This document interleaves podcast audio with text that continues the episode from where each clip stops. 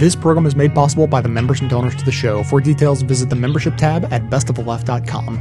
Now, welcome to the award winning Best of the Left podcast with clips today from markfiore.com, The Progressive, The Young Turks, The Majority Report, The Thom Hartmann Program, Le Show, Counterspin, and All In with Chris Hayes. And a quick note of thanks to the folks at the Apple Repair Depot who not only replaced my faulty Logic board in time for me to only miss one episode, but they also fixed those little rubber feet that come off the bottom of my computer. Nice surprise. From the producers of News in a Nutshell comes One Minute Mapping, a cartographic look at what's happening a world away in our own backyard. First up, nation building today. When we last left our friends in Iraq, U.S. troops were headed home and things were looking up. But today, Iraq is seeing the worst violence since the civil war sparked by the U.S. occupation. After Shiite Prime Minister al-Maliki did everything he could to squeeze out the Sunnis, sectarian fighting is back as the black banners of Sunni Islamic extremists fly once again over Anbar province. Not to be outdone, the Iraqi government is bombing from above because that worked out so well when the United States did it. What does a brand new $20 billion police force and army buy you? Government forces firing Hellfire missiles from Cessnas and fanatical Muslims overrunning Fallujah and Ramadi. But there's more. The Sunni zealots who helped kill 8,000 Iraqis this year are also at work in Syria, fighting the Iranian-backed Shiite extremists who are fighting on behalf of Assad's Alawite regime, which has led to renewed sectarian violence in Lebanon between Sunni and Shiite. Strange bedfellows are born as Iran and the USA say, my enemy's enemy is my friend in Iraq, but not in Syria. But it's not really about Iraq, Lebanon, or Syria. It's a good old-fashioned proxy war between Shiite Iran and Sunni Saudi Arabia, with neighboring strongmen out of the picture and the U.S. just plain tuckered out. Regional stability is in the hands of two extremist theocracies, which is why this takes more than one minute to explain. It's hard to explain. It's hard to explain. It's hard to explain. It's hard to explain.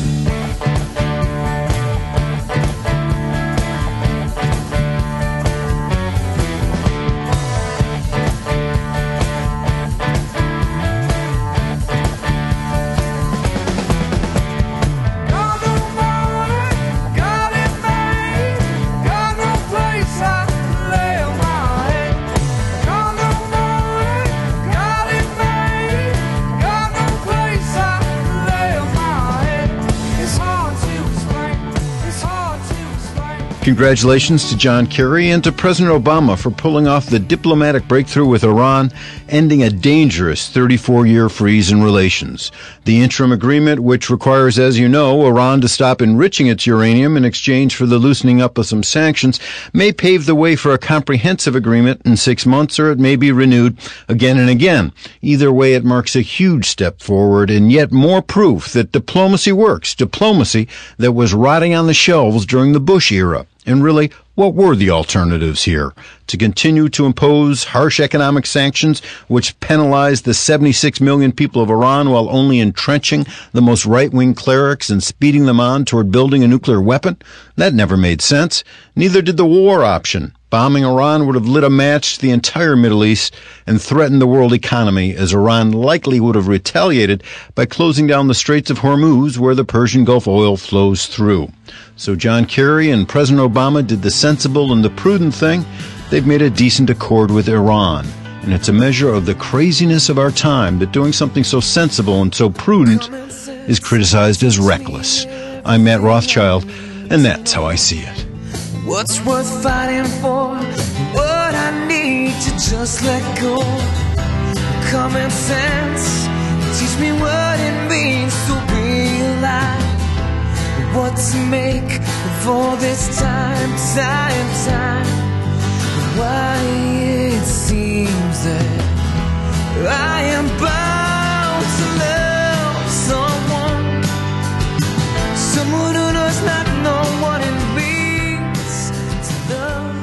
We have a six month deal with Iran now. That's great news. It's a peace deal. It's not permanent, but it's at least a good start. Uh, and what they're going to do is uh, they're going to enrich less uranium, and they're going to, and this is very important, allow for nuclear weapons inspections all over Iran. Okay? And in return, in return we're going to uh, relieve them of $7 billion worth of sanctions. Now, if you're in the West, well, this is a great deal for you. Now, remember the people that, it's not just us, it's US, Britain, France, Germany, China, Russia, uh, have all agreed with Iran on this deal. They're all on board for it. The reason it's a great deal for us is because we wanted them to stop enriching uranium. We wanted to be able to inspect their plants. And before there was no sanctions, or we then what we did was we did extra level of sanctions, I should say. And then just to get rid of some of those sanctions, they gave us most of what we wanted. That's a pretty good deal, right? But not if you're a Republican. No, no, no, no. We can't have peace. We must always, we've always been at war with Eurasia. So we must continue to be at war with them. So, no, this is an outrageous deal. Uh, Eric Cantor is uh, livid about it, very concerned with what the president has done here. Representative Tom Reed, after a closed door meeting of Republicans, said, the overwhelming sentiment among House Republicans is this was an agreement that was foolish, dangerous, and that we need to do something and push forward. Now, my God, what did we give up? We just eased some of the sanctions we had just put on them. Big deal. It's not like we gave up anything. In return, we get to see if they're making any nuclear weapons or even advancing anywhere near a nuclear weapon. We already know they don't have nuclear weapons, but we can make sure now. Nope, nope, nope, we didn't get enough. And of course, some Democrats are opposed to it too. Uh, shocked to find out that uh, Chuck Schumer is opposed to it. Chuck Schumer agreeing with the right wing government of Israel as he pretends to be left of center here in America. Hmm. Well, that's got to be a first. Uh, here's the Hill's uh, telling of the events. Many Republicans and some Democrats have criticized the nuclear pact because it does not insist that Iran suspend all uranium enrichment.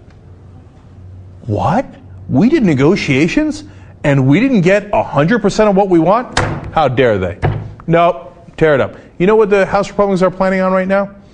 Putting a bill forward that says not only do we not agree with this peace deal, what we'd like to do is do even more sanctions on Iran. They gave us 90% of what we wanted, so of course we should punish them by doing more sanctions. Yeah, that's a brilliant way to get the peace. But the reality is, of course, they don't want to get the peace. They can't wait to bomb Iran. The military industrial complex will make more money. The Republicans will get more donations. The right wing government of Israel will be happy. Chuck Schumer will be happy. Uh, the Republicans will be happy. More war, more hostility. We get an enemy. We get to bomb them. Now, the huge percentage of Iran is young people who actually like American culture. They might not love the current American government because we've been incredibly hostile towards them, but they like our culture. What's a great way to turn that around? By dropping bombs on their heads. But hey, you know what? If we started that war, it might start more wars, and they might make even more money. These people are grotesque.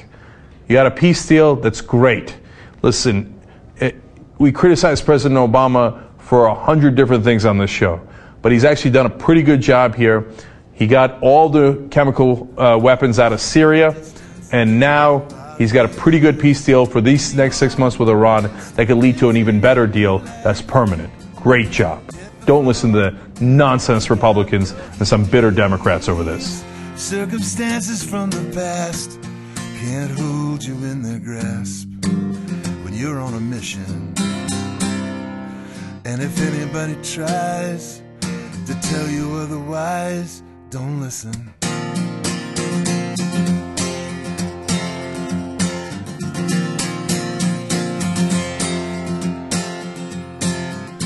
After a while, after a while, those weary lines will fade. I don't know if people have been wa- have, have seen this. I wouldn't be surprised if they say if you watch our YouTube channel or you watch any other political content on YouTube. Uh, though obviously, if you're watching any political content on YouTube, you should be watching Majority Report content. Uh, but uh, and also a, a, a, a, listener emailed uh, this video to me uh, to, to uh, get my thoughts on it, and I had seen the video. It's called Iran Facts, and what it does is it basically uh, it's very well done. It has a voiceover and it's um, it's animated like an illustration on a whiteboard story that you can watch in real time, kind of like I think this thing, I think they're called RSA Animates, which they do these talks by these famous, by these thinkers, writers, whatever, and they illustrate them in real time as the talk goes on. And this illustration basically, it, there, there isn't really much to it. I mean, there's, it basically just says, uh, you know, the hostage crisis happened. Obviously, that was a terrible thing, horrible uh, violation of, uh, you know, by the uh, the Iranian regime of Khomeini. Uh, it it says that history. It of course doesn't give you any context for that history. Not that the context justifies the act, but there's always a context, like our 1953 CIA over uh, backed overthrow of Mossadegh. That is a major defining moment of modern relations with Iran. We supported the Shah, who was a horrible dictator. Course, none of those things are mentioned. He tortured and abused people, and the revolution that brought Khomeini to power was not uh, just an Islamic red, uh, led revolution. It was actually a multi uh, party, multi stakeholder revolution, which obviously included Khomeini, uh, but also included secularists, socialists, liberals, and pretty much everybody that wasn't directly pocketing from the Shah's regime, which we uh, supported. So leaving out all of those vital details, and then it talks about uh, uh, the hostage crisis, which is real, and then it just proceeds to list quotes of various Iranian leaders, including the modern President Rouhani, saying things like "death to America" is a beautiful phrase, and it ain't no passing craze. It ain't no. feels like a Hakuna Matata type. Death, death to America's no passing phrase. So basically, what they've done is they've strung together a bunch of uh, statements, which sure are going to be offensive to most people. They have nothing to do with the policy that Iran has pursued. Certainly, the policy that Iran in the past several months has pursued, which has led to uh, freezing uh, their enrichment levels, welcoming in inspectors, and an aggressive effort at rapprochement with the West. So, of course, it has nothing has nothing to do with the offer that Khatami attempted to bring uh, to Bush through Switzerland, uh, through a back channel to normalize relations. It has nothing to do uh, with the fact that even right wingers in Iran have made comments about desiring some type of improved relations with the United States. It, of course, doesn't pay any attention to the fact that in Iran, just like every other country in the world, political leaders say things that other countries find offensive to play to domestic political constituencies. There's no magical escape clause that exempts Iran from the laws of political gravity that apply everywhere. We say things that offend people. The Chinese certainly say things that offend people. The Iranians, the Russians, the French. It really doesn't matter. Everybody does it. Let's look at the policy, not the words. And this is where it becomes important because the policy that this group is calling for, and this group we should say, is backed by something called uh, the Clarion Project. Now, the Clarion Project is based in New York. Uh, and it was founded in 2006 and its stated mission is quote to educate people about the inherent dangers of islamic extremism and provide a platform for moderate muslim voices and motivate people to take active stand against those who want to deny, deny others their basic human rights. Now that sounds innocuous if you don't know anything about this field, but as everybody listens to this show and everybody who knows something about this field all know that that basically means that this group is, found, is advised by Frank Gaffney, as an example. The rabid lunatic Ronald Reagan advisor who said that Barack Obama was trying to get Islamic symbols uh, on on White House podiums and other things like that. This group also funded a video several years ago called Obsession The Radical Islam's War Against the West, which was denounced by one rabbi, Jack Moline, as the protocols of Zion, of the learned elders of Saudi Arabia, saying the equivalent conspiracy theory that drove modern anti Semitism through the protocols of the elders of Zion just applied to Saudi Arabia. That's this group's background. They're connected with the most far right extremist sections in the United States uh, and Israel policy establishments. And let's be blunt about what they want. They want war. And that's why they tell you at the end of the video to call your representative and say that they should double down on Iranian sanctions, even as Iran has made these steps to get a deal in Geneva. A deal that they've agreed to with the P5 plus one. That's all five members of the permanent, uh, uh permanent members of the UN Security Council and Germany. Now, this is right in line with a new piece that's a great piece written for The Hill called Two Myths That Could Sink the Nuclear Deal with Iran, written by Jamal Abdi. Oh my God, we better start playing that music again. and Ryan Costello. And they say, look, this deal, as we all know, even with a cursory attention to these issues, the fact that we even got this far is a game changer. And there are two areas that could kill this issue, uh, kill this deal, kill the prospects of a permanent deal in six months. And this is what you're going to be hearing from everybody from Bill Kristol to uh, the next time you see your right wing uncle uh, for the next holiday gathering after Thanksgiving. And maybe you already heard this if he fancied himself a foreign policy specialist and not just a healthcare conspiracy theorist. One demand that you'll hear from the right is zero enrichment. Now, zero enrichment is something that no country is obligated to under NPT, which is the Nuclear Nonproliferation Treaty. And Iran will continue to maintain that it has a right to enrich. And what Iran has done under this agreement is agreed to reduce the levels of enrichment to bring them in line with global demands and make it less easy, uh, uh, the steps less easy to weaponize this energy. But several other members of the NPT, uh, including Brazil, including Japan, the Netherlands, Argentina, they enrich uranium on their soil. And they don't have weapons programs. Now, the Iranians are not going to let go of their right to enrich. It's a matter of national pride. It's a matter of their energy strategy. And I think there's no question that Iran has obviously played a game of ambivalence about its intentions in terms of building a weapon. But fundamentally, they do have a right to enrich under NPT. They're not going to give it up.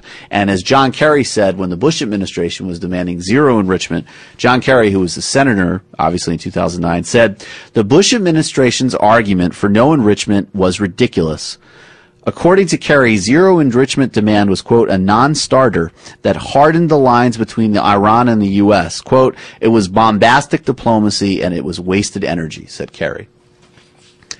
More of that bombastic diplomacy and wasted energy you're going to hear every day from the right and every day from members of Congress who will push Iran belligerence regardless of what's happening in objective reality. The second step is you're going to hear, just like at the end of that video, people calling for more sanctions. Now, this is just utterly demented. Okay? Number one, as we talked about last week, we already know that sanctions are not the sole reason Iranians are here. It's a factor in the modern context, but we know the previous Iranian governments and previous Iranian leaders have already wanted to create some type of new relationship with the West and the United States in particular. That happened under Khatami, that happened under previous sanctions regimes that were not as intensive as they've been recently. Now, the other reason that this latest round of, sanction, round of, sanctions worked and brought Iran to the table, which the authors point out and many others have pointed out, is because it was perceived in the international community that when Obama first came to office, he tried to make some outreach to Iran and was rebuffed. It was the Iranian equivalent of what Bush did to Iran in 2003, 2004. So that meant China and India and other members of the international community and the Europeans were much more willing to cooperate with aggressive and brutal sanctions. So if you apply new sanctions after the Iranians have done this, who else in the international community is going to want to go along with them and cut off their economic opportunities? It's utterly stupid. It's utterly lunatic. And secondly, obviously, what's the incentive to respond to sanctions if there's never prospect of any relief to them? That's the other obvious argument. And the real motivation here, it's the foreign policy equivalent of when people talk about Medicare and Social Security. They're never talking, they're not talking about the deficit. I mean, maybe, you know, Joe Klein or somebody like that believes this deficit story, but Paul Ryan is not talking about deficit. He's not talking about bringing in spending. He's talking about the fact that he wants to gut Medicare and Social Security. That's his goal. And the goal of Bill Kristol and those like him is war with Iran. That's the goal. That's the Clarion Fund's video. They want to bomb Iran. They want military action regardless of the cost. And they're going to push and push and push and push the temperature regardless of what happens, even in the face of a big breakthrough. Now, this has nothing to do with liking Iran or approving of this government. They commit numerous human rights violations. They say terrible things. They do support some terrorist activity. But we can do business with them. That's called international relations. You do business uh, pretty much with everybody. And the Iranians uh, have a very progressive population.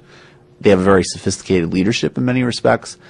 They want this deal. This deal can be done. And all of the fear mongering is either deluded cynicism or it's people who just want war. Or uh, ladies who take Pat Robertson seriously and men who take Pat Robertson seriously and send him emails like the ones about the Muslim boy staying in her house. So if you see that Iran facts video and you hear this talk about increasing sanctions and you hear this talk about zero enrichment, realize what that means and call people out on it.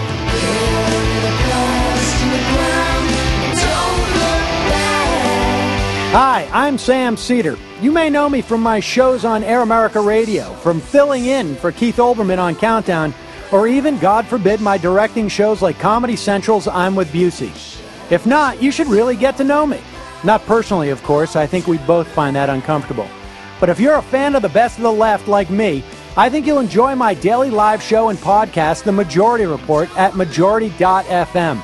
It's a daily dose of political news, analysis, and guests like Chris Hayes, Robert Reich, Digby, comedians like Marc Maron, Janeane Garofalo, filmmakers like Morgan Spurlock and Lucy Walker, and on occasion, between my rants on raising taxes, ending wars, and decorporatizing our democracy, I can be mildly amusing. I'm unbought and unbossed daily on the Majority Report at majority.fm.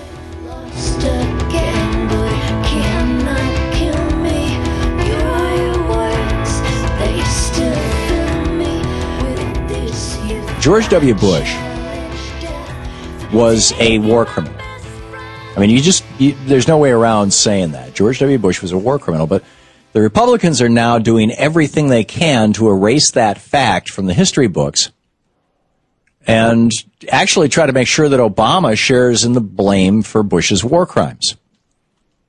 Case in point, Guantanamo Bay. It's an abomination, a Republican abomination. It violates both international and U.S. law and is, according to Matthew Alexander's former senior military interrogator in Iraq, Al Qaeda's number one recruiting tool. Despite the unconstitutional horrors and atrocities that have taken place at Gitmo since it first started taking in prisoners 12 years ago, the prison doors are still open and the horrors are continuing. Right now, as I speak, there are 155 men being detained at Gitmo. And according to a new report by the human rights group Reprieve, 33 of those men are on a hunger strike in protest of their detainment and the conditions at the prison. That includes 16 men who are being force fed, which means they're going through unthinkable pain as military officers shove food through a feeding tube that goes into their nose and down their throats. And the worst part of all of this is that many of these men have already been cleared for release by the U.S. government. But because Gitmo's doors are still open, these men are still prisoners. And that's largely thanks to Republicans on Capitol Hill. Republicans say they're worried about closing Gitmo because they think Gitmo detainees will re- being released will turn around and attack America. That really has nothing to do with it. The real reason why Republicans are keeping Gitmo open is because they're still concerned about the legacy of George W. Bush. And they know that one of the biggest stains on his presidency are the atrocities and international war crimes that have been committed at Guantanamo Bay. So Republicans are trying to pass on some of that blame for Gitmo to President Obama. Obama made it clear before he was even president that he wanted to shut down Gitmo for good. He campaigned on that promise. He repeated it throughout his presidency. But Republicans are blocking the Obama administration's attempts to shutter Gitmo by passing legislation that prohibits the government from using federal dollars to close down the prisons. They'd rather prolong the torture that's taking place at Gitmo than deal any more blows to the Bush legacy or any victories to the Obama presidency.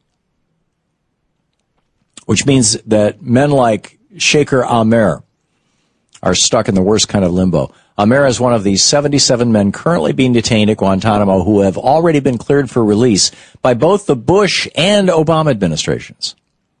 These men are not and never were terrorists or criminals of any sort. They committed no crimes against the United States or anybody else.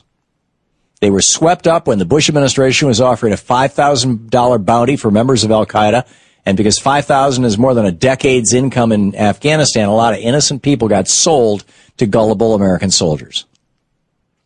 Shaker Amer is also one of the detainees who's being force fed because he's on a hunger strike to protest his illegal detention. I mean, he's being detained even after he's been found not guilty of everything.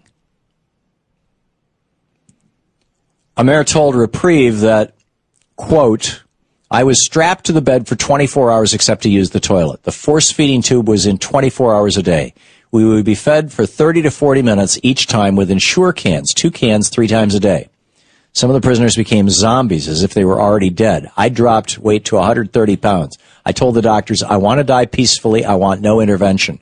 But they refused this. Meanwhile, as Mr. Amer is being force fed, his family back in the United Kingdom is worried sick about him. And because he's been in prison for so long, he hasn't even met one of his children. The Amer family has reached out to British Prime Minister David Cameron, who has discussed the case directly with President Obama. There's also an ongoing police investigation in the UK into how Mr. Amer had been treated by both US and UK officials. Mr. Amer des- deserves to be sent home to his family and to live out his life free of force feedings and torture. I mean, the guy's innocent of everything. He's not a criminal.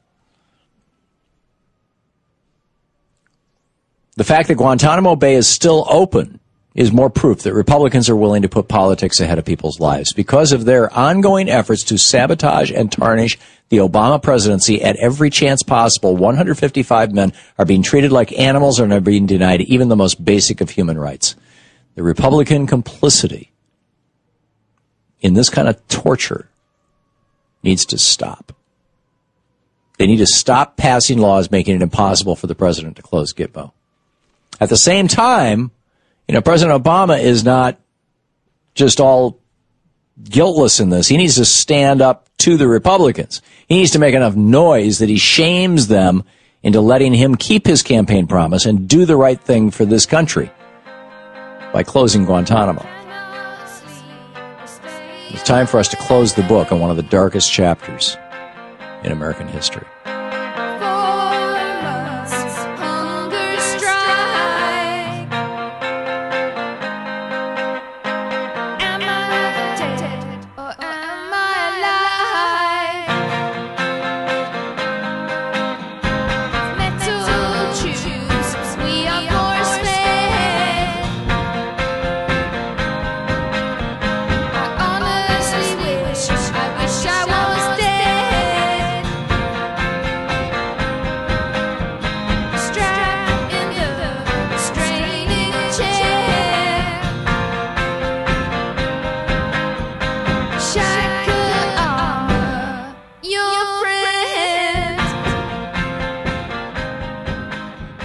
Remember when we were told about the drone strikes that uh, we know who we're killing, we know what we're doing, we're targeting. They're, they're precisely tar- they're surgical.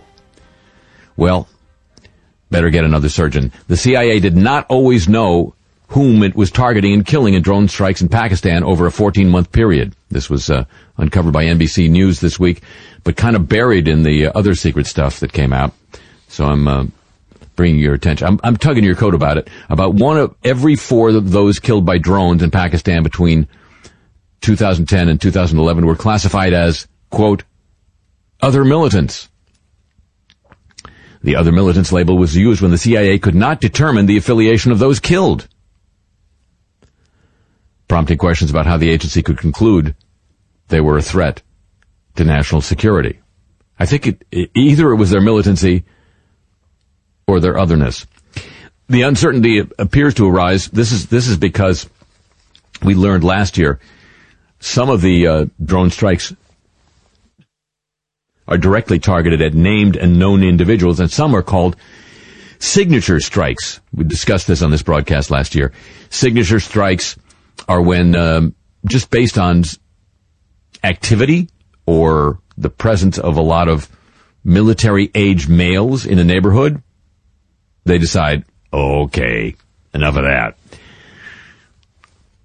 Picking targets based on their, on the behavior and associates of the targets. A former White House official said the U.S. sometimes executes people based on, quote, circumstantial evidence, unquote. Uh, when they weren't described as other militants, the unknown were described as, quote, foreign fighters. Well, they're foreign. In some cases, U.S. officials seem unsure how many people died. Yet officials seem certain that however many people died and whoever they were, none of them were non-combatants. Of the approximately 600 people listed as killed in the documents seen by NBC, only one is described as a, as a civilian, the wife or girlfriend of an Al Qaeda leader. But Micah Zenko, a former State Department policy advisor who's now a drone expert, did you know that you could be that when you went to school? At the Council of Foreign Relations says it was incredible to state that only one non-combatant was killed. It's just not believable, he said. Anyone who knows anything about how air power is used and deployed, civilians die. And individuals who engage in the operations know this, unquote. Casualties of war as I. Where's the enemy? Who do I invade? Vest, grip. Take you out of your with a bag got a family to wait for my return. To get back home is my main concern. I'ma get back to New York in one piece. A bed in the sand that is hot as the city streets. Sky lights up like fireworks blind me. Bullets whistling over my head remind me. President Bush said attack. Flashback to numb, I might not make it back. Missile hits the area, screams. Wake me up from a war of dreams. Heat up the M16. Basic training, train for torture. Take no prisoners, and I just caught you addicted to murder. Send more body bags, they can't identify them. Leave the names at. I get a brush when I blood dead bodies on the floor. Casualties of war. The recent U.S. visit of Pakistani teenager Malala Yousafzai was widely covered in the media. Yousafzai was attacked a year ago by the Taliban for her outspoken advocacy of educational equality. She survived a bullet wound to the head.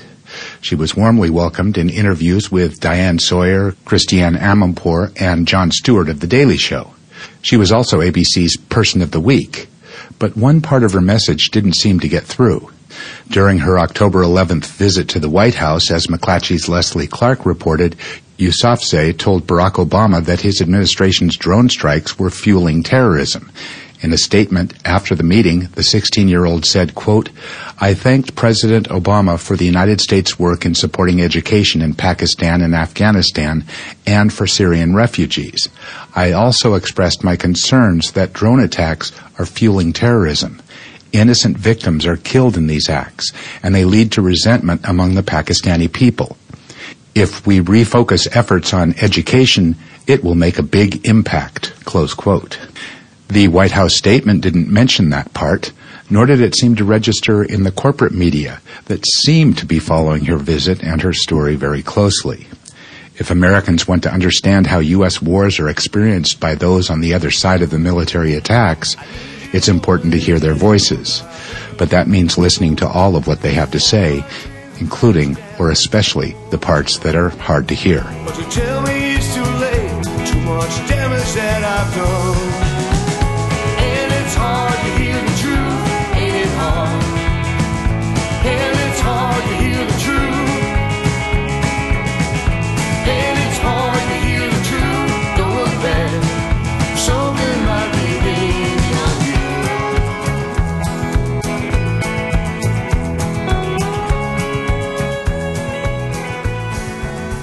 Now, how much more can we love Malala on the Young Turks? We literally gave her our first ever Turk of the Year award last year for outstanding courage, speaking truth to power, and then she outdoes herself after being shot in the face by the Taliban. She recovers, then goes to the White House. The president congratulates her, and while she's there, she's like, Oh, by the way, I'd like to add, you should stop doing the drone strikes in Pakistan all those people who went to the White House and didn't have the courage to speak up to the president to his face. And here she is, as usual, teenage girl goes in and does what everybody else is afraid to do. It's awesome. Now, since she did that, what's amazing is that almost no media has asked her about it. That was kind of interesting. You might want to follow up on that. Now, give credit to uh, Norah O'Donnell, uh, CBS uh, This Morning host. She did ask about it. Uh, but first, let's scare. Uh, she also asked her about the Taliban. Listen to what her answers there are. I'm not scared of the Taliban at all. I might be afraid of ghosts and like dragons and those things, but I'm not afraid of the Taliban. If you kill someone, it shows you—it shows that you you are afraid of that person. So why shall I be afraid of someone who is afraid of me already? Oh, I love her. Come on. How amazing is that? She and of course she's right in terms of look, if you weren't afraid of her ideas, why would you go shoot her in the face? When you go do that, you're basically admitting defeat. You're saying, I can't beat this tiny girl in a battle of ideas. So what I got to do is try to shut her voice through violence. It's an enormous admission of defeat. And but nonetheless, I mean, I don't know anybody, grown man, grown woman, anybody that wouldn't be scared after an assassination attempt where you got shot in the head. But here she is saying, No, no, no, I'm not afraid of you. You should be afraid of me. I, I, can't, I can't get enough of her. So now on the drone issue, Norah O'Donnell finally asked about that to her credit. So let's hear about that response. It is true that when there's a drone attack, those uh, the, the, the terrorists are killed. It's true, but 505,000 more people rises against it, and more terrorism occurs, and more more bomb blasts occurs. So for that reason, I think the best way to fight against terrorism is to do it through peaceful way, not through wars, because I believe that a war can never be ended by a war. And you said that to President Obama? Yes, of course. I, I, can you tell I can't get enough of her? She's like, basically, she was saying, of course. She's like, why wouldn't I say that to President Obama? It, I, I love that she's basically embarrassing progressives and reporters and all the people who had an opportunity to ask the president about that and didn't, and basically saying, why wouldn't you ask him about that? And look, here's a person who literally got shot in the head by the Taliban. The drone strikes claim to hit Al Qaeda and the Taliban, and she says, don't do it. What you're doing is also hitting innocent civilians, and you're causing more terrorism, more extremism. She's absolutely right about that. The people that are against the drone strikes are not people who are like, oh my God, we shouldn't hit the Taliban. There were people who are saying you're making the Taliban and Al Qaeda stronger, not weaker, with these drone strikes that turn the whole civilian population against you. Please use some common sense. Now, finally, what are her aspirations? Let's find out. So you want to follow in the footsteps of Benazir Bhutto? Yes, of course. But Malala, you know Benazir Bhutto, she was assassinated. It's so dangerous. The thing is that uh, the Taliban have already targeted me, and I have seen that, and now it's like one of my experience to see death. And I think that one has to die. At the end, one dies. There's no one who has been living for centuries. So the thing is that uh, our body is going to die, but the the mission and the campaign that we have, I want that to survive, and I want that to live forever. And for that reason, uh, I will continue my work. And I'm not afraid of death. Everyone dies, but how many truly live free? She's basically hashtag bring it. She's like, look, they already shot me once. What more can they do to me? I don't know anyone who's more courageous than Malala Yousafzai. I don't know who's anyone who's more right than she is.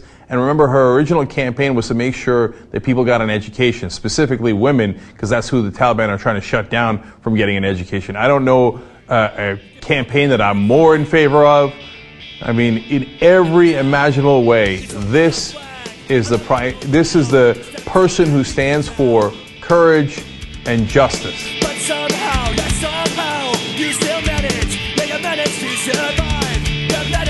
It's your courage. Take on, take out, take a stand, take a bow. It's your courage. Take on, take out, take a stand, take a bow. So, so now you're thinking it's the end. You're stuck in yourself down. And a picture says a thousand words, take till your words run out.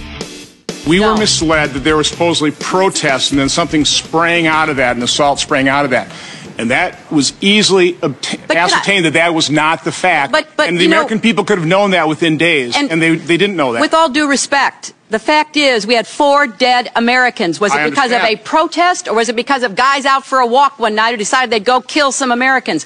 What difference at this point does it make? It is our job to figure out what happened and do everything we can to prevent it from ever happening again, Senator.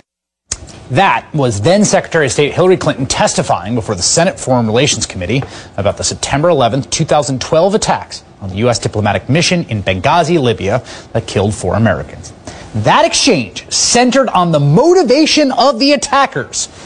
Now, the year 2013 saw multiple congressional hearings on Benghazi and an entire cottage industry of conspiracy laden coverage, mostly, but not exclusively, from Fox News. The Benghazi scandal industry grew so large and self perpetuating that unless you devoted yourself full time to it, you could easily lose track of what the latest iteration of the scandal was. But keep in mind, the beginning of the whole thing went like this the U.S. mission was attacked. The U.S. government initially said it was essentially a spontaneous protest inspired by an American made anti Muslim video. That was basically the story U.S. Ambassador to the UN Susan Rice told when she appeared on five Sunday news shows. And Rice ultimately had to withdraw her name as a potential candidate for Secretary of State because she had, according to the right wing, gone out and lied to the American people. Never mind that she was reciting talking points that had been created by the CIA without her input, as far as we can tell. But when the right started beating its drum over Benghazi and saying it was a cover up, the bedrock contention was this. The Obama administration claimed the attack was in response to the anti Muslim video, but really, it was an attack by Al Qaeda. Critics said the administration didn't want us to know that America was still under threat from Al Qaeda terrorists because the president is soft on terrorism. And nothing would stop critics from saying the president misled the American people, even this moment. You said in the Rose Garden, the day after the attack, it was an act of terror. It was not a spontaneous demonstration. Is that what you're saying? Please proceed, Governor. I, I, I want to make sure we get that for the record because it took the president 14 days before he called the attack in Benghazi an act of terror. Get the transcript. It, it, it, he did, in, in fact, sir. So let me let me uh, call it an act of terror. Can you say that a little louder, He used Candy? the word- He, he did call it an act of terror. They couldn't take down President Obama, but the Benghazi industry grew and sprouted new accusations and theories. Before Benghazi, there were plenty of calls for help that were unheeded by people at the highest levels of the State Department, people that report directly to Hillary Clinton. C-110 had the ability to be there, in my opinion, in four to six hours from their European theater to react. They would have been there before the second attack. They would have been there before the second attack. Doug Ross maintains here that Valerie Jarrett gave the orders to stand down in Benghazi. I'd like to know how did she pass out and hit her head? Was she pushed? How did she hit her head and get a concussion? But I have obtained 12 different versions of those talking points that shows that they were dramatically edited by the administration. He started walking towards me. And as he was coming closer, As I got closer, I just hit him with the butt of the rifle in the face. and Oh, he went down, yeah. he dropped. Yeah, like, like a stone. And each of these, unless you're a full time expert covering this day in, day out, have to be debunked, which they were, leading to embarrassing moments from even mainstream journalists like ABC News' Jonathan Karl and CBS News' Lara Logan. But now, at the end of the year, here comes David Kirkpatrick of the New York Times in a stunning, multi part piece, absolutely taking a sledgehammer to the central cornerstone that the entire Benghazi Cathedral of Scandal is built on. Months of investigation, you write, by the New York Times centered on extensive interviews with Libyans in Benghazi who had direct knowledge of the attack there and its context, turned up no evidence that Al Qaeda or other international terrorist groups had any role in the assault. The attack was led instead by fighters who had benefited directly from NATO's extensive air power and logistics support during the uprising against Colonel Gaddafi. And contrary to claims by some members of Congress, it was fueled in large part by anger at an American made video denigrating Islam. So the Al Qaeda connection and the video, two key points. How do you know it wasn't Al Qaeda? Well, I don't think I'm out on a limb there. Uh, I think, honestly, if you asked anybody in the U.S. intelligence business, they would tell you the same thing. Do you, do you realize what he just said there? Do you realize what he just said? The, the entire scandal that started, which was about this actually being Al Qaeda and then being covered up, and the idea that the spontaneous reaction to a video was a ridiculous fib the president had concocted to cover himself from the fact that he allowed Americans to be killed, that both those things were true. The Benghazi scandal industry has ruined people's lives. It has wasted untold government resources and attention. It has led news agencies to chase themselves into ignominy. It has fed all kinds of ridiculous posturing and hysteria. It has led to confusion about the actual problems and solutions thereto. And now, finally, as we begin the new year of 2014, now, finally, it is time to say goodbye. R.I.P. Benghazi scandal. There is nothing left.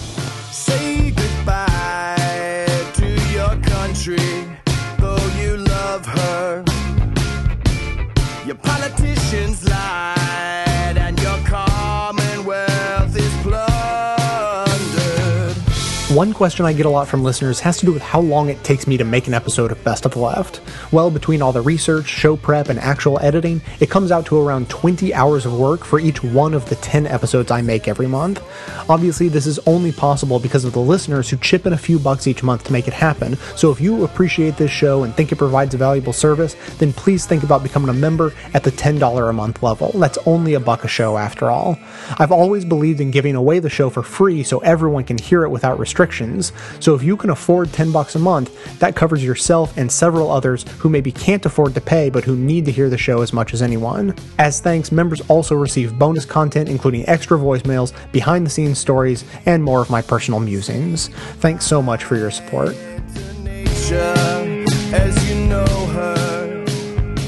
This is an extraordinary topic. I think this is probably one of the one of the most important political and cultural and sociological and f- frankly human topics that one can discuss. I've told you before how uh, uh, Professor Jack Forbes, professor of Native American Studies at the University of California at Davis, uh, shared with me in a lengthy interview. I, I flew out there to, to, to sit with him for a couple of days. Um, he wrote the book Columbus and Other Cannibals, an appropriate uh, discussion for Columbus Day here, uh, about how genocide had been visited upon this continent by the by the Europeans. Uh, how he talked about so many Native American societies, not all, but uh, but most Native American societies had reached a point where they no longer had war. Instead, they resolved conflicts by games like lacrosse, or uh, counting coup was actually when the first drop of blood was drawn. That was when everything stopped, and the and the goal was to draw blood from your opponent, but not to wound them or injure them in a serious way. And uh, it was almost like a you know a game with a little bit of blood. It, it, and football, I think you could argue, is a variation on that. Oh, look at the guy got injured, you know, and and it's the kind of the same thing. But this was a way of con- uh, a method of conflict resolution as well as you know communities interacting with each other. David Swanson wrote a book called War is a Lie that I think is one of the most important books that's been published in years, and he has a follow up to it, a new book out uh, called "No War No More: The Case for Abolition." David, welcome to the program, or welcome back to the program. Hey, Thom. Great to hear from you. Thanks, thanks for being with us. Um, lay out your case. Well, as you just began to give, there are examples throughout history and at the present time of societies living without war, or at least with much less war than ours. In fact, 96% of humanity as we speak is represented by governments that are far less militarized than the U.S. government. So we wouldn't be talking about going against some law of physics or part of human nature in proposing less militarism uh, by the United States. But I think the, the argument argument has to be for abolition rather than reduction. We have to do away with war so that we aren't afraid of a war from someone else, and we have to keep the military for defense. And then, as Eisenhower foresaw, it creates offensive wars. Uh, right. We have done away with all sorts of barbaric practices. We have virtually done away with slavery, with blood feuds, with dueling. We have put things on the list to be done away with, including nuclear weapons, including the death penalty, and are well on the way. But when it comes to war, we talk about waging better wars, civilized wars, wars without particular weapons, wars with international approval by coalitions, and so forth. We ought to be talking about abolishing war. The Uh, abolition. Yeah. absolutely. So, so the question that uh, inevitably is raised, and and um, I was with a group of of pretty profound and thoughtful people this weekend, um, and I I brought up you and your book, and I recommended strongly to these folks that they they read your book, and um, uh, one of them, a person whose name you would immediately recognize, said, uh, "Well, what would he have done, uh, or what should we have done?" uh, during World War II when we learned unambiguously that Hitler was uh, gassing Jews and and um, you know what what was going on in the Warsaw Ghetto and and et cetera, et cetera. I mean, should we have not gone into World War? Is is that what you're trying to tell me? Well, first of all, it's interesting and I think revealing that the argument always goes, just as this one has just gone, to a war three quarters of a century ago. Uh, and that you can't find a case that you can convince any significant percentage of the population justifies the war machine in the 75 years since. You have to go back to that one. And once you go back to that one it, it and look at it closely, uh, it looks a lot less like something you want to justify going forward. Uh, I mean, there, this was a time in the world when nonviolent alternatives to war were much less understood. Little beginnings of them seen in uh, the Netherlands and in Denmark and in the streets of Berlin uh, showed the potential, but were nowhere close to being exercised. Uh, you go back to history and you look at a crisis, it's also helpful to look at how you got there. Uh, and the incredible punishment of the entire nation of Germany rather than the war makers following World War One, the West's support for the fascist uh, government's rise in Germany uh, as a preferable alternative to the communists in the Soviet Union, disastrous policies for decades leading up to a crisis. Uh, and then the crisis treated as if uh, it, you had a choice of all-out war or nothing uh, you know, is is not the way to look at history. Uh, needless to say, the, the Hitler's government was uh, a- an absolute disaster that uh, killed millions of innocent people. But the war killed tens of millions of innocent people. There was nothing worse than the war. World War II is the worst thing. 40 million people, something like that, when you consider the, the Russians. There were over 20 million Russians died in that war. 50 to 70 million people worldwide, depending how you count it, who you believe. Uh, Majority of them civilian. Now, are you suggesting that, for example, uh, Hitler could have been stopped by the Swiss simply saying, we're no longer going to launder your money? I'm suggesting that it would have helped. Uh, I'm suggesting that there is not a new Adolf Hitler on the horizon. Uh, people like to justify Thomas Jefferson's slavery because of the age he lived in, but they never go back and justify Franklin Roosevelt's war because of the age he lived in. We live in a different age. Ah, I get it. I ju- you know, the penny just dropped. I mean, the, so we we no longer justify slavery, although we justified Jefferson's slavery, or some do, um, because that was the age he lived in, and he he actually Jefferson uh, throughout his political career, the first piece of legislation he offered as a member of the House of Burgesses in Virginia was to end slavery. He tried over and over and over again to end slavery unsuccessfully, and was badly punished for it a number of times. Um, the and so you're you're saying that we we lived through an era of slavery. We set that aside. We lived through an era of warfare. We set that aside. It's it, it is time now to set war aside. I think it is. Uh, I think that uh, people imagine that you're going to need war to protect us, uh, and, and, they ought to be looking at the actual case uh, in the world as it exists today, in which war is endangering us. Uh, the, my, as my book documents, uh, experts within the U.S. and other governments testify and make clear, just as a young girl from Pakistan said to President Obama this week, your actions are making you less safe, not right. more safe. Yeah, your drones are fueling terrorism, uh, was what Malala said to, to the president over the weekend. We're talking with David Swanson. He has a new book out. It's called War No More: The Case for Abolition. Um, you can buy it at all the, the usual suspects, I'm assuming, and also on David's website, davidswanson.org. And um, David, we have just a minute left. If uh, what's the what what is the the main message that you want people to get? To stop opposing dumb wars, to stop opposing bad wars, to stop opposing the most wasteful Pentagon spending more than we oppose the most efficient, deadly Pentagon spending, to talk, to start seeing the elimination of chemical weapons, the elimination of nuclear weapons, the reform uh, of this murderous practice as steps toward the obvious, desirable end uh, of its total abolition to, to understand that murder, when it becomes a grand scale, is still murder. The war is over.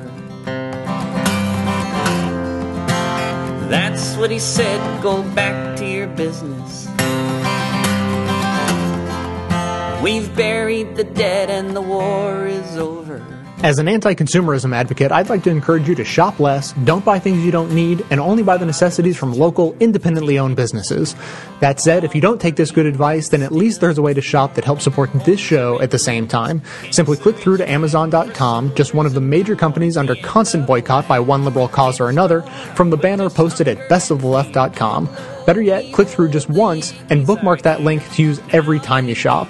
Your shopping experience will be identical to normal. It will cost you nothing extra, but 7 to 8% of the cost of your order in soulless corporate blood money will be siphoned off and used to tremendously support the production of this show. Thanks for doing the right thing, whatever you consider that to be. We've buried the dead and the war is over. We have a new champion in most disastrous war in American history. Now, look, if you go back far enough, uh, there's been some pretty bad wars. War of 1812, where we kind of had the White House get burnt down, not so uh, well for Americans. But back then, we didn't have um, Gallup doing polls on approval ratings of wars. So uh, the reigning champion before the Bush years was Vietnam, of course. Uh, it had at its lowest point a 27% approval rating. Well, that's not very good. Uh, but uh, don't worry, Iraq wound up beating it. It had a 26% approval rating uh, at its nadir in 2007. But as I just told you, we have a new champion, Afghanistan, with a 17% approval rating. That is unbelievable. 17% approve, 82% disapprove. 82%! Right now, President Obama is in the middle of negotiation uh, and those negotiations would lead to us staying longer when obviously the American people have spoken and they have said, we'd like to be Afghanistan. Going, going, gone. We don't want to be anywhere near Afghanistan. In fact, give you one more number. 57% of Americans believe that the war is going badly. Only 33% think the United States is winning. Now, what I'd love to do is I'd love to ask that 33% what in the world are you talking about? What do you mean winning? What does winning mean in Afghanistan? That's why Iraq and Afghanistan have been such a disaster. Because there was never a clear cut path to victory because we didn't even know what victory was. Oh, you know why, right? Because both Bush and Obama couldn't say victory is a stable democracy in Afghanistan because they were never going to get that. Right now, we don't have a deal. Uh, the Af- Afghans have not agreed to our terms on how we would like to stay in Afghanistan for about another 10 years. Let's hope that it stays that way because the American people obviously find this war to be disastrously uh, unpopular. They don't want to stay longer. They've made that abundantly clear. President Obama, who promised to get us out of wars, of course, is not listening and doesn't care that he's presiding over the literally the most unpopular war since they started tracking numbers on polls, on wars, I should say. So, for Christ's sake, stop negotiating with the Afghans. You know what? There was this great line in Moneyball that said, you got to know when you hit a home run, right? There's like 50 Al Qaeda guys left in Afghanistan. They have a government. You call it a home run and you move on with your life. To drag this out for another 10 years is insanity.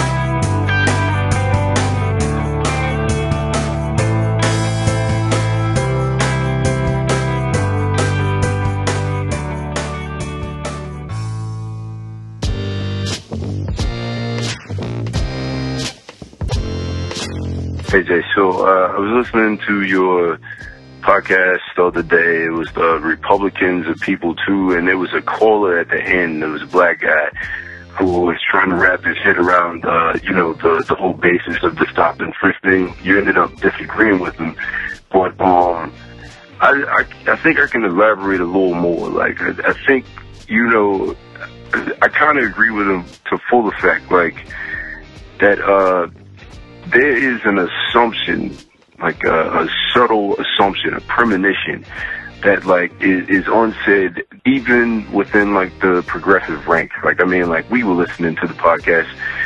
Uh, you know, like when I say we, I'm talking about like a couple of white friends or whatever that I had or whatever, really progressive people. And, uh, like, you know, they, they're agreeing with you like the whole podcast or whatever. And, but just like after the podcast is over, you know, we're having this conversation and, uh, neighborhoods come up. And, you know, they, I, I heard one of them say something like, uh, oh, I won't go in that neighborhood. That's a bad neighborhood. And, you know, I'm sitting over here with the Willy Wonka meme face. Like, oh, oh, really? Like, yeah, what was the last time you even been in that neighborhood? Because I was there last week, you know, like it was, I uh, gave a buck to a child uh, in front of the ice cream man or whatever. I got my hair cut. We were talking about like uh, Brady versus Peyton football game. I saw some guy help like this old lady across the street. Like I, I think the caller was correct when he was saying like, where are all the white people when it comes to like the the hood or like the black clubs or anything like that or whatever? And and like if you have conversations with them, you realize that they're not going there because of these premonitions, this these subtle assumptions that they have all the time. Where you know like that end up being the foundation of the actual like racist action, whatever. Because even as you know, I'm hanging out with like these you know really progressive people. The, the underlying tone or whatever that they're taking back to, you know, their children or like, you know, their friends or whatever when they're hanging out and just shooting the breeze, like the grand consensus is in. Like I'm not going to the to those communities or whatever because there is an assumption that I'm gonna step into Fallujah or you know like so.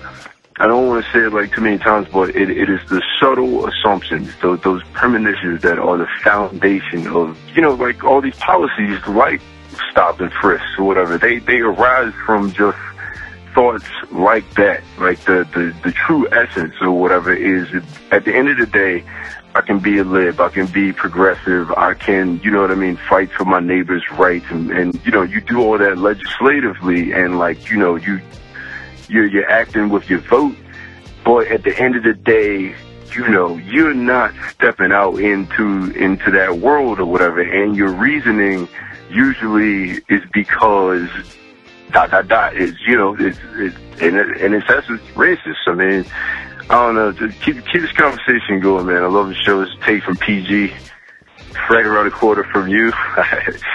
Take care, man. I'm glad that there was a follow up to this portion of the conversation because it leads perfectly into the next message from Chris from Colorado Springs, who basically lays out a very nuanced position that is almost indistinguishable from what I would have said myself. Hey Jay, it's Chris from Colorado Springs. I was just calling to respond to the caller from Georgia. I think his name was Rob. Uh, he was talking about the stop and frisk and the possible hypocrisy of people being, you know, against stop and frisk, but then not wanting to go into neighborhoods or ghettos for people of color or things like that. And you know, I think you did a really good job of explaining why, you know, you are personally against stop and frisk, um, and not because it's racist, but the fact that it is employed racistly, you know, just adds to the fact that it's a horrible policy. But what I was thinking about is, I live in Colorado Springs, which is a pretty, pretty white town. There's a large Hispanic population here, but it's primarily white folks. But I also grew up in California, and I was living in LA, and you know, I avoided the ghettos in LA, and I avoid the ghettos here in Colorado Springs, not because the people in LA were primarily Hispanic and African American, but the people here in Colorado Springs are primarily white. The reason I avoid the ghettos is because it's the desperation of the circumstances that lead people, regardless of their color or their, their race, to, to, you know, commit crime. And it's not that any particular race does any more crime just because they live in a ghetto. It all depends to me on the economic circumstances. If there's drugs involved, that here in Colorado there's a lot of meth. You have a lot of strung out poor, messed out white people who will rob you just as quick as any strung out crackhead in LA will rob you. And I avoid both places not because I'm afraid of the people and their color, but because I'm afraid of the desperation that grips all sorts of people and makes them do drastic things. But that's also why I support economic policies and social policies that try to end the war on drugs and get people the help that they need, and also economic policies that help uplift the poor, provide them with less desperate situations, which leads people to be less likely to commit. So for me, you know, it's it's not an issue of race; it's an issue of the desperation. And I can understand where, you know, in his experience, I have no idea what his personal experience is, how he could see what they call what uh, limousine liberals who will go down to the soup kitchen one day, one day a year, and then talk about the ravages of poverty, but at the same time, you know, lock their doors and, and avoid those people like plague. And I, I can see how that could be a problem. It could be seen as hypocritical. But generally, to me, you know, crime is crime and desperation is desperation. It doesn't matter what color somebody is. If they're strung out on drugs and they have a gun to my head because they want my car, I'm not really concerned about their color. I'm more concerned about the gun and the desperation in their in their life. So, anyway, I just wanted to, to throw that out there. And yeah, keep up the show and uh, take care. Bye.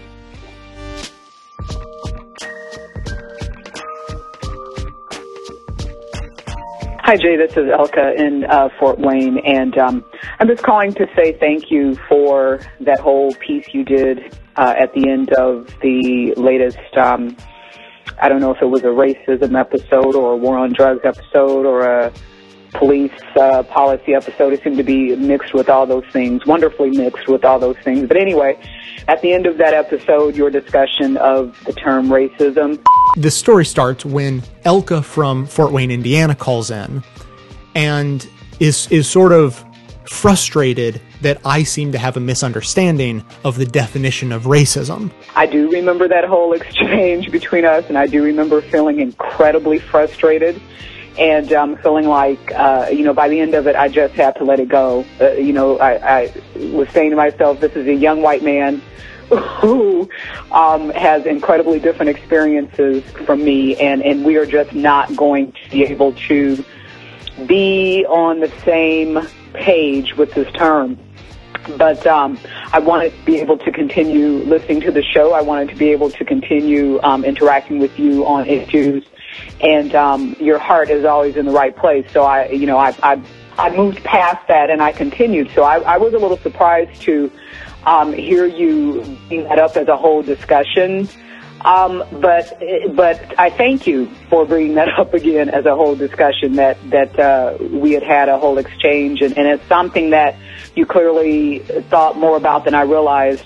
I appreciate that. I also appreciate the clip that you played from uh, I guess they're called Radio Dispatch. I I have not heard that clip before listening to it, you know, on your show, and um, I don't I don't think I know who they are. They're not, uh, uh, you know, they're not people I listen to. So I, I had never heard that clip, but it was interesting to hear them. You know, again, young white people basically having this understanding that I have always had um, in my life of the term racism. And um, you know, I guess you're right that it's a, a, you know sort of a battle that has been lost in terms of, of that word and how it has changed. And it's not surprising that that battle has been lost because you know dominant culture is always going to win those kind of battles, unfortunately. And that word is now watered down, and um, that word now means something different than what it um, you know means to the rest of us. I guess that's something I'll have to accept, but I, I really appreciate people understanding that the way racism works isn't just me not liking you because of your race. It's far, far, far deeper and far more powerful and um, has far more negative effects than just that. So, okay, that's all I have to say. I don't want to go on too long, but um, thank you very much, Jay. Still enjoying the shows and um, still supporting you. Keep up the good work. Bye. Thanks for listening, everyone. Thanks to the volunteers who helped gather clips to make the show possible, and thanks to all those who called into the voicemail line. If you'd like to leave a comment or question of your own to be played on the show, the number to dial is 202 999 3991. Uh, Just first of all, real quick, I'm ha- very happy to have my computer back. It was out for repairs. I missed a show because of that. Uh, it is back. Everything seems to be in working order. There's not much more to say than that. I just want to mention it in case you missed the announcement explaining why there was a rerun before and you were confused or frustrated or whatever. So thanks to everyone for their patience. Uh, secondly, thanks of course to everyone who's uh, continued donating to my polar bear plunge. Uh, just a week and a day from today, I will be jumping into the Potomac River, regardless of the temperature in an attempt to raise $1,500 to go towards the Chesapeake Climate Action Network. This is an organization that I used to work for, so I know that, you know, they're, I know they're good from firsthand experience, but they've also been called the most effective local climate organizing group in the country by 350.org's Bill McKibben. So definitely a, a, a cause worth supporting. And I want to continue to thank those who have uh, already donated. Kathleen Knight, Christopher Verano, Cliff Carson, and Anonymous all chipped in, bringing the grand total up to only 22% of our goal so far. So I know, I know that people wait until the last minute, but I'm telling you, this is the last minute. Uh, the event is in a week, and I really want to uh, reach that goal by then. So if you're at all interested, you can find out about the event by going to keepwintercold.org. And then you can search for my name as one of the plungers. Uh, you just put in J and it'll come up. Otherwise, you can go to bestofleft.com and there's a link to the polar bear plunge. Right, it goes right to my fundraising page. You can't possibly miss it. It's there at the top. Uh, so thanks to everyone who's donated. Thanks, thanks to everyone who is going to donate. And of course, uh, you'll all be thanked on the show once those donations actually come in. So that's going to be it for today. Thanks to everyone for listening. Thanks to those who support the show by becoming a member or making one time donations, as that is absolutely how the program survives.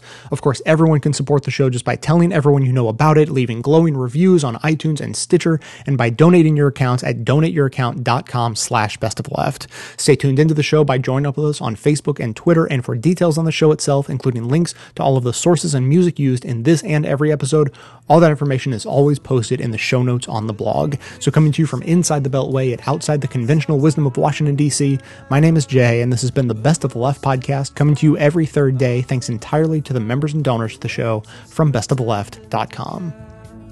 And it's a crying shame how we get so trained. We can't see past our sad stories and